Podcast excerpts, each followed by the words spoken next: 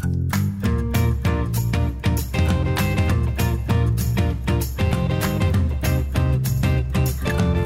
Welcome to the Mornings with Sue and Andy podcast for Tuesday, October 19th. We begin with a conversation with Mayor elect Jyoti Gondek. We ask the new mayor her thoughts on this year's campaign and what her number one priority will be once all the pieces are together in the new look City Council. Continuing our coverage on the civic election, we speak with MRU political science professor Lori Williams. We get the professor's thoughts on what's in store for City Council with so many new faces being elected on Monday night. Many Afghan refugees have settled right here in Calgary. We catch up with a former Afghan refugee and associate from the Center for Newcomers for some insight as to what it's like and the challenge of building a new life in a new country. And finally, the countdown is on with less than two weeks until Halloween. It's time to roll out the decorations. The gadget guy Mike Yanni joins us with some tech tips to up your Halloween display this year that won't break the bank. And our Global News Decision Desk is declaring Jyoti Gondek as the next mayor elect of Calgary. 37th mayor, the first female mayor in the city of Calgary. Like Jeremy Farkas with 30% of the vote, Jyoti Gondek 45% of the vote at this stage. She is the mayor elect. Yeah, 77% of polls reporting now we can make that decision. Uh, Jyoti Gondek, there it is, 45% of the vote so far.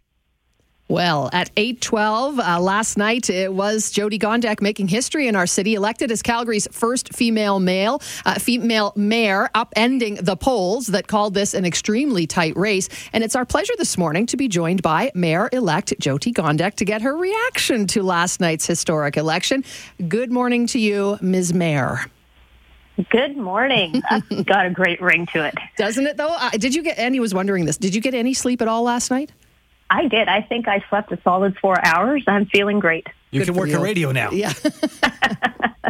Very exciting. How, how, are you feeling? I mean, it, it was a it was a, a, tough race. It was, you know, there was a lot going on, a, a lot of uh, politicking right throughout the last week or so, moving up to the big day. Uh, how are you feeling this morning now? I'm feeling really proud of the team. Um, my campaign team was with me from the very beginning of this, and we have spent a grueling number of months getting to this point. And I think the vision that we put forward for Calgarians was something that people embraced, and it gave them a reason to get out and vote. And I'm just, I'm very proud of my team and the work that we did. Let's, let's talk about that. You mentioned grueling through the campaign process, and you were very gracious, you know, in your speech to toward the other candidates. Let, let's talk about this for a second. The fact that for all those folks who ran and did not get a seat, how we should, you know, get them a, a flower bouquet today because it is you're in the trenches for months, aren't you? Oh, absolutely. It, um, you know, it, it takes its toll on you. And you have to remember in politics sometimes, um, people do things that are intended to be strategic, but they sometimes feel personal. And you have to, you know, compartmentalize that stuff and put it away and keep moving forward. And that's why I'm very hopeful that I'll be able to work with um, some of the folks who ran in this election and didn't win, but still had fantastic ideas. I'd like to carry on that conversation with them. You know, a lot of turnover, obviously, on city council. Uh, how do you move forward and how do you start collaborating? Because I think that was a, a big issue with how people voted yesterday was, you know, they weren't happy with the same old thing and the fighting on council. How do you move forward and try to, you know, work together with this group and really accomplish things in the city of Calgary? Well, I'm pretty excited about the level of diversity that we have on council now in terms of skill sets and things that people are passionate about, the experience they've had in their communities. And I think the executive committee of council that we will have for the first time is going to be incredibly important to share the work and make sure that everyone has the opportunity to uh, play a part in the team and share in the recognition for work well done. I'm very optimistic about this. Obviously, getting the team together, the learning curve for, for the new counselors. I'm wondering when everything everything uh, is settled, what will be job one? Well, job one will remain staying true to downtown strategy that we have in place to make sure that we are filling those office vacancies, that we are making decisions that create a vibrant downtown that's alive at all hours. It's incredibly important to send that signal that we are recovering because I mean, from a very basic level, that's where we generate a lot of our property taxes. But it also makes us attractive to bringing and retaining talent to our city. So we need to stay true to the decisions we've made around that we have a very diverse city council now. And obviously, you know, as a woman, I'm very proud that we now have a female who's been elected as mayor. Is that important, do you think, moving forward, or, or is just important sort of to get to this point? I think what's important to recognize is that, you know, it's not it's not something that's um, a novelty to me. I mean, I, I happen to be a woman, um, and I trained to do this work and I bring the qualifications and the experience that are needed to this position. So I think we're, we're comfortable with me, but the signal that it sends to investors is that our city is one that is inclusive and anyone who wishes to take on a leadership role like this has the ability to do so. I think that's a strong signal to send not everybody, uh, you know, uh, on council did see eye to eye with Mayor Naheed Nenshi. Obviously, he, he had great popularity uh, across the nation, uh, but when, when, it comes down to it, those are uh, some shoes to fill. Uh, I'm wondering if you're going to be in consultation with the mayor and, and, and get some, some pointers as you move ahead into this new position. Well, I'm actually going to be hanging out with the mayor this afternoon. We've got uh, a little bit of a transition meeting that'll be happening. And I'm always interested in working with people who have done this position before, uh, whether it's Mayor Nenshi or anyone that preceded him, to get ideas on what worked, what didn't work, and what um, you know tips they may have for me. So I'm I'm very interested in maintaining that relationship. I don't know if you're aware, but every Friday morning on this program, we've been chatting with the mayor for quite some time. So we're really hoping that tradition is going to continue. And we say congratulations to you, Mayor elect Jyoti Gondek. Thanks for joining us. Thank you. And thank you, Calgary. I so much appreciate the support. Have a lovely day. Calgary Mayor elect Jyoti Gondek. Well, the ballots have been counted and a new mayor and city council have been elected and school boards and beyond as well. But to help break down last night's results is Lori Williams joining us this morning, professor of political science at Mount Royal University. Good morning to you, Lori. Thanks for being here. Oh, it's great to be with you. Luckily, it wasn't too late of a night as we all sat and waited for the numbers to roll in. What, what was your overall take from the entire race and the results, Lori? Well, change. Yeah. Um, just uh, quite astonishing um, looking at two incumbents uh, not returning. One we expected not to return. The other, Dan, Diane Colley-Urquhart, was a bit of a surprise. Um, but she's been on council for 21 years, and uh, her opponent, the successful opponent, uh, ran on a, a, a campaign campaign slogan of "Time for Change," and that seems to be the, the sentiment in Calgary this morning. Jyoti Gondek, obviously Calgary's first female mayor, and Calgarians have elected our most diverse city council. How important is this moment? I think it's huge. Um, you know, we're sort of late to the game on this count, but you know, Calgary has made history uh, a couple of times in the last 11 years by uh, electing uh, a mayor that is is different than what we've seen throughout our history. And I think certainly her record indicates there's a, a, capacity to reach across differences and work with other people. That certainly was the message last night. And, and Calgary very much needs a, a council that's going to be rowing together to, to deal with the challenges that we're up against. Uh, do you think that that's sort of the, the overall message that Calgarians sent then? You, you, said change was the key to last night and the results. So was it just something that, you know, Calgarians have, they want to wipe things, the slate clean and, and start fresh. We've got only three incumbents back, and that's a big, big change on a council like ours. It's a huge change. And uh, of course, not all of the changes are moving in the same direction. So there will be challenges, not just in terms of the issues being faced, but trying to find um, sort of alliances or partners to work with on particular issues. Um, so I think it's a good mix of, of different sort of um, positions across the ideological spectrum and, and perspectives and experiences. There is actually, even though there's there's limited experience in terms of of uh, council, it, there's a lot of community experience amongst those who are coming here, and and so that that bodes well. It's definitely going to be a steep learning curve, but a lot of that experience, I think, will be the kind of thing that that enables new ideas to be brought um, to council, and and certainly given the, the challenges we're facing, I think that's a, a welcome change. You know, uh, pollsters have uh, have a job to do, and we love to discuss and speculate ahead of election day itself. Uh, but if we were to follow the polls, it was going to be a, a very tight, razor thin margin between you know Jyoti Gondek and Jeremy Farkas. Obviously, that was not the case. What happened there? Do you think?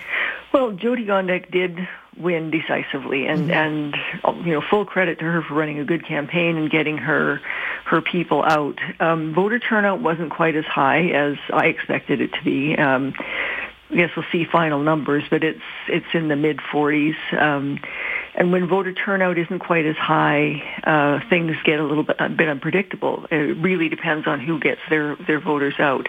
Having said all of that, it, it it's quite clear um, from all of the polling and all of the pollsters that momentum was decidedly in Jyoti Gondek's favor. All, almost all of, about four to one, the undecided voters were going to Jyoti Gondek, and there was still in those polls a fairly high percentage of undecided voters, people that perhaps were making up their minds as they went to the polls, or, or in some cases decided not to go because they weren't sure about who to vote for. And that it's not just what the, the opinion polls uh, say in terms of people's plans or leanings or intentions. It's how motivated they are to come out and vote. And, and I think it's a credit um, to her campaign that she got her people out, but also just the motivation um, of those who her campaign didn't sort of get to, to, to encourage them to get out and vote that's, I think, what made the difference. Uh, it was absolutely a decisive victory. A lot of people said that um, Jeremy Farkas sort of had a ceiling that he wouldn't be able to get beyond. That looks like what happened mm-hmm. last night. But in an election where voter turnout is down, things get a little bit less predictable. And, and, the one thing pollsters can't always reliably predict is, is who's actually going to turn out to vote. Lori, with her record, your thoughts on Gondek being able to helm us through the tough times ahead? Well, it's going to be tough for anybody. I don't think we've got a, a an easy set of solutions to a complex set of problems. She will have her challenges ahead of her, but again has a record, even though clearly she has her own leanings and opinions on things and isn't shy about expressing those opinions. Um, she's also willing to sort of come to the table with her information and her her sort of leaning, but be willing to listen to others and work with them. And that's going to be absolutely critical on this council because if she isn't able to sort of reach across to people who aren't obvious sort of allies who don't already share her point of view, we're going to have a divided council again. And I think she understands that and hopefully we'll be able to do that job of, of working despite some some differences, um, working on, on mutually beneficial solutions you know, moving ahead, you know, it was, it seemed like a, a, couple months ago, Jeremy Farkas's election to lose. And obviously, we've heard terms like the Farkas Army. Um, now that he is out of the picture when it comes to his mayoralty run, do you think we see a future in politics for Jeremy Farkas? Is that something you would not be surprised to see? I wouldn't be surprised. Um, you know, obviously politics has been something that he's been very interested in. He's been pretty focused on on um, winning his council seat. I mean, he was campaigning far before anyone else uh, for the 2017 election, and some think he's been running for mayor since then as well. Um, so politics is clearly in his blood. He's relatively young, and most of his experience has been either in research or, or politics. So I wouldn't be surprised to see him involved in uh, another level of office. Um, but uh, as I think he said last night, he's going to be able to sleep in this morning, unlike most most other folks, and he's probably grateful for that. No doubt. Uh, with three incumbents, two returning former councillors, what does it look like in terms of the new councillors and, and everybody sort of as a team? What kind of a learning curve is it to get up and running and, and really start to become productive? Yeah, it's extremely steep. Um, those I've spoken to who've been on council and in this position, uh, we often hear it described as trying to drink from a fire hose. It's it's just an enormous amount of work, and adding to the work that this council is facing, they're going to be dealing with the budget within about three weeks. Uh, so just learning procedural matters, you know, the lay of the land in at, at City Hall. Um, then sort of looking at this enormous budget document and, and trying to wade through and understand what's going on with that is going to be a huge challenge for all of these counselors. Because after all it's not you know just a budget to figure out in a in a time that's like other times. We're dealing with unprecedented challenges in in Calgary and there'll have to be innovative solutions. And some people have come to council with a few ideas about that but it's one thing to have an idea it's another to to carry it through. And so they've got a lot to learn to get that happening the budget, obviously, uh, put, putting uh, pushing way through uh, to the economy. Any other top items on the agenda you expect to see in the next several months? I think sort of putting uh, this council putting their their stamp on this council putting a face to Calgary for uh, for those outside of our borders so in the province relationships with other municipalities, with the provincial government, with the federal government. I think there may be some very interesting opportunities there. Now we've got a a, a Liberal um, MP going to Ottawa and George Chahal who's got connections to City Council. I think that's going to be a fruitful relationship. But in the private sector as well, trying to reach out um, and build on some of the accomplishments of uh, the previous councils in terms of trying to diversify the economy, uh, attract innovators here, to, to, attract investment here. I think that's going to be a very big job, and obviously a lot of that focuses on the the mayor and uh, Calgary's economic development people. But I think there will be also opportunities for a number of councillors to to uh, work together to try to get things moving in a better direction. Well, once we get the new mayor and council sworn in on Monday, no doubt we'll be chatting with you again moving forward. Thanks so much for your time this morning, Lori. Thank you very much. Lori Williams, political science professor, at Mount Royal University.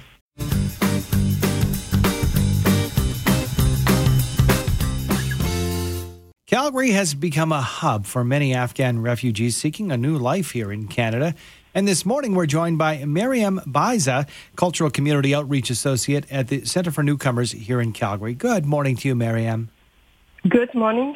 Well, we're, we're going to talk about the current situation, but before we get there, I want to talk about you and, and your perspective as a former refugee. Tell us your experience uh, coming to Canada and specifically Calgary. Uh, thanks for your question. Um, um, I left Afghanistan in 1995 before the Taliban for the first time took over Kabul, the capital city. Uh, me and my family, we came as refugees to Germany first and then later to Canada. Uh, my father worked as a journalist and human rights activist and women's rights. And because of uh, this, then our life was not safe in Afghanistan anymore. We had to leave the country. It must be very difficult then, Mariam, to be seeing what's happening. It's almost a replay again, and, and the, the people who are trying to get out of that country. And, and, and we're welcoming so many into our country, which is wonderful, and, and lots to hear in Calgary. So, what's the journey like bringing these people from Afghanistan and getting them here to safety and, and to finding a new life here in the city of Calgary? Uh, it's a very good question. Uh, let me give you a little bit of background information about the refugees who are arriving in Calgary. Uh, these people come from diverse professional backgrounds. Most of them were either working with uh, Canadian troops, embassy, or were engaged uh, with uh, uh, directly with Canadian uh, projects in Afghanistan. Others are journalists, human rights activists, female teachers, judges, sportsmen and women, uh, people in entertainment businesses such as comedians, cinema and theater actors and actresses, ethnic minorities, and some LGBTQs. They all, uh, when I mean they all, basically all of them have experienced life threats by the Taliban or other uh, extremist groups. They have lost family members who were killed by the Taliban because of working with foreign troops. Uh, the Taliban uh, do not observe human rights and women's rights rights of girls uh, for fair education and social treatment, let alone the uh, rights of uh, the LGBTQs. Understandably, this group of people never feels safe under the uh, regime of Taliban. The security uh, situation for these refugees, as well as many who have not yet been evacuated, has gone from bad to worse. Uh, when the previous government, as you know, when they collapsed on August 15 this year, uh, to escape the Taliban's persecution, they had to leave their homes in provinces and get a shelter in Kabul, the capital city. As we all have seen uh, shocking images from the Kabul airport in the first two weeks of the Taliban arrival in Kabul, finding a way into the airport was a nightmare, mm. literally nightmare. Um, outside the Kabul airport, people had to stand in knee-deep sewage water for days, wow. showing their identity cards and documents, hoping that U.S. and foreign troops can see and allow them to go beyond barbed wires. On the other hand, the panic that the red line uh, for the Western forces to leave the country was fast approaching, which was uh, August uh, 31st. And the bomb blast, probably you remember uh, that a suicider uh, blasted himself and killed over 100 people, including 13 American forces, right at the Kabul airport.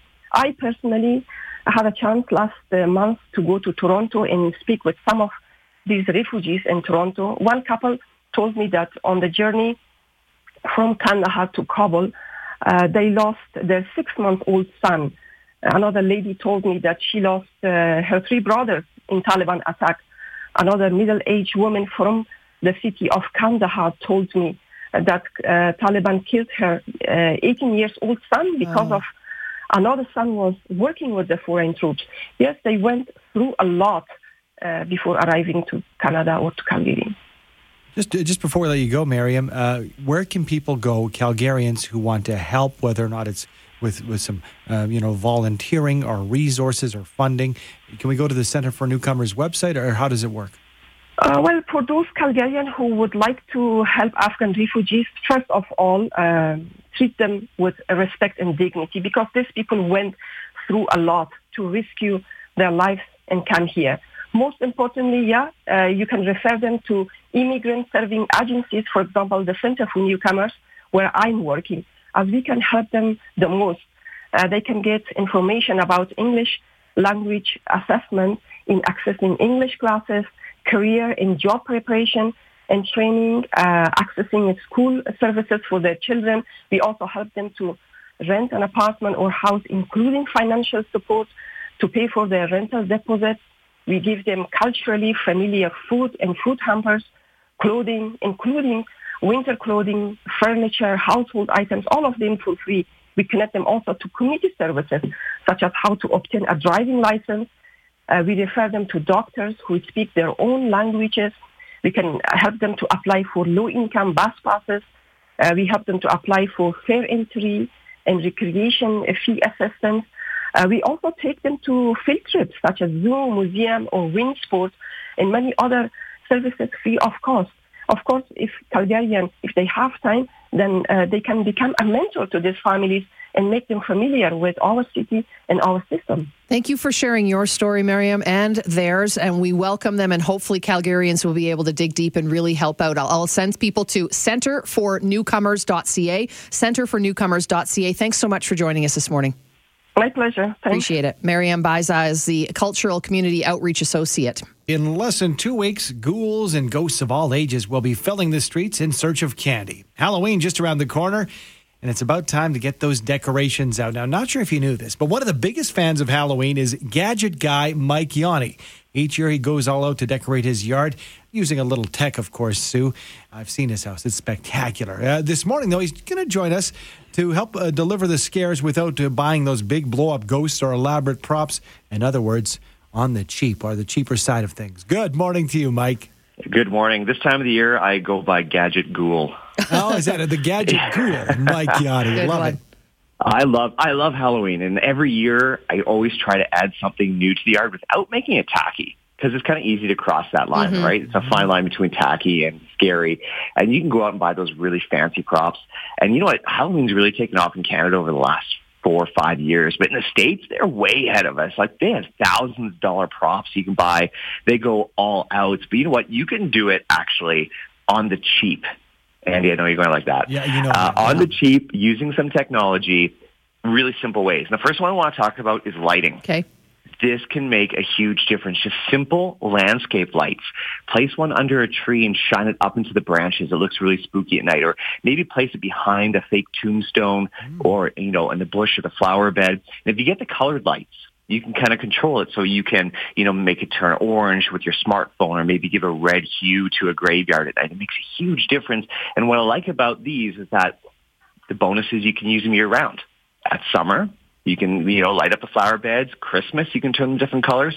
So it's a cheap investment and they can last all year round. Financially efficient as Andy likes. You and I yeah. know that for sure. Okay, let's talk about, so that's the light, the sound, I think is a big part of Halloween too. It is. It is. Even a cheap Bluetooth speaker. Hide it behind a rock or a tree and maybe play some sound effects throughout the evening, whether it's, you know, bats or cackling. And when it's nice and dark, and especially have that landscape lighting, it can make a huge difference. You know, imagine t- taking even like a $30 speaker and putting it in the bush mm-hmm. and then having rustling sounds throughout the evening kids are going to, you know, take a look back or even jump. It is super effective.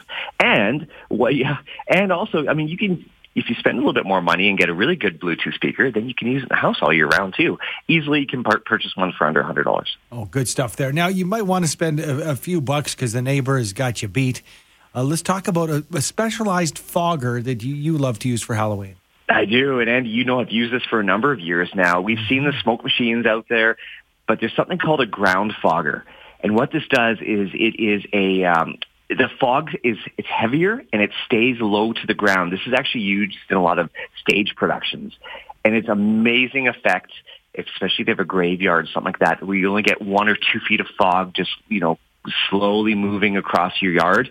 The only problem is Calgary is extremely windy. And always on Halloween, we seem to get those gusts. So that could blow the smoke away and it kind of loses the effect. But if you have a nice calm night, it's amazing. You can get those for under $200. You're spending a little bit more on that. But uh, once again, a dramatic effect. Even those little uh, Halloween smoke machines, you can get them for pretty cheap too. Even like at Superstore, you can find those. So they're oh, yeah. fun. Yeah. Yeah, exactly. That can make a difference too, right? Yep, for sure. Okay, let's talk about projectors because I know this is a little bit uh, more elaborate, perhaps, but if someone's into it, this is a great idea.